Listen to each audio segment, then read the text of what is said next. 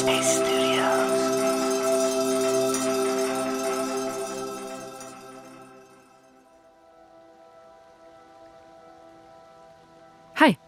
mein Name ist Miriam.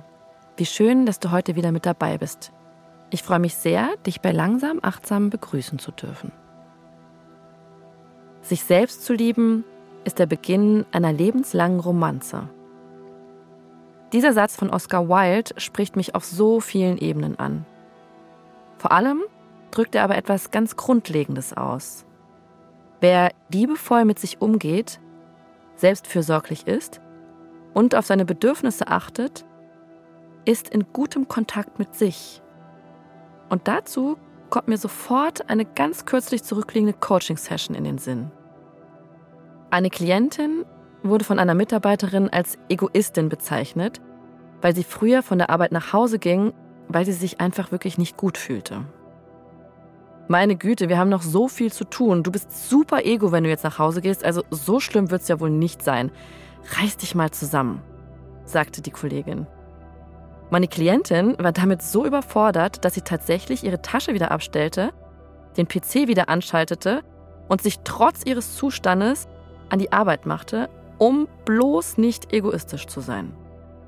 Die Frage in unserer Coaching-Session war also, wo sind eigentlich die Grenzen zwischen Egoismus und Selbstfürsorge? Das Wort Egoismus ist in unserem Sprachgebrauch ziemlich negativ behaftet. Egoist wird eigentlich als Schimpfwort verwendet und bedeutet rücksichtsloses, egozentrisches Verhalten, das anderen schadet. Deswegen ist es für mich wichtig, gesunden Egoismus davon abzugrenzen und in einen neuen Kontext zu stellen, der uns dann dazu befähigen soll, auf unsere Bedürfnisse achten zu dürfen, und zwar ohne dafür ein schlechtes Gewissen haben zu müssen. Anschließend an unsere letzte Episode kann ich hier klar sagen, dass das Abgrenzen People-Pleasern noch schwerer fällt als Menschen, die es gelernt haben, ihre Bedürfnisse zu spüren und auch zu artikulieren. Ich finde es super wichtig, dass wir uns wirklich bewusster darüber werden, dass wir alleine dazu verpflichtet sind, auf unsere Bedürfnisse zu achten. Wir als erwachsene Menschen haben Verantwortung für unser Verhalten.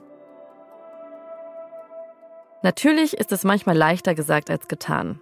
Vor allem, wenn uns zum Beispiel Kinder oder sehr fordernde Berufe oder eben anderweitige Situationen, in denen Abgrenzung schwierig ist, davon abhalten, den Fokus auf unsere Bedürfnisse zu richten. Wir kennen alle die Instruktion beim Fliegen. Im Falle eines Druckabfalls drücken Sie die Öffnung Ihrer Sauerstoffmaske fest auf Mund und Nase. Danach helfen Sie mitreisenden Kindern und anderen Personen. Das bedeutet auf den Alltag übersetzt, sorge für dich, denn nur wenn es dir selbst gut geht, kannst du auch für andere da sein.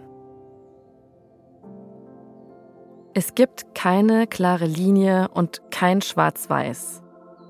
Die Entscheidung zwischen Extremen, wie ich mache nur das, was andere wollen, oder eben ich mache nur das, was ich brauche, bringt uns in der Gesellschaft nicht weiter. Aber das Abwägen. Also höre in dich hinein und entscheide dann. Das hilft uns dabei, im inneren und äußeren Dialog zu bleiben, uns gesund egoistisch zu verhalten und uns Raum zum Wachsen zu verschaffen. Um abschließend noch einmal kurz zurück zur Geschichte meiner Klientin zu kommen. Ihre Arbeitskollegin hatte mit ihrem Kommentar, du kannst jetzt nicht einfach früher gehen, das ist super egoistisch, ein paar wirklich uralte Glaubenssätze voll getroffen, und zwar, ich übertreibe, ich bin zu dramatisch, ich bin zu viel, ich darf mich nicht zu wichtig nehmen und ich darf auf gar keinen Fall jetzt nach Hause gehen und auf meine Bedürfnisse hören. Genau diese haben sie davon abgehalten, für sich zu sorgen und einen Kompromiss zu finden. Im Fall meiner Klientin wäre es gewesen, an diesem Tag für sich zu sorgen, nach Hause zu gehen, aber ein paar wichtige To-Dos, die für die Zusammenarbeit des Teams wichtig waren, in Ruhe von zu Hause aus noch zu erledigen. Und so wird sie das auch das nächste Mal probieren. Vielleicht entdeckst du ja auch in deinem Alltag ein paar Situationen, in denen du liebevoller, also gesund egoistischer mit dir umgehen solltest, um dich vor Unzufriedenheit, Erschöpfung oder sogar Schlimmerem zu schützen. Ich wünsche dir ganz viel Achtsamkeit, um diese oft ganz kleinen Situationen in deinem Alltag zu erkennen und dann für dich zu sorgen. In Abwägung mit den äußeren Gegebenheiten. Ich freue mich, wenn du morgen wieder mit dabei bist. Bis dahin, alles Liebe.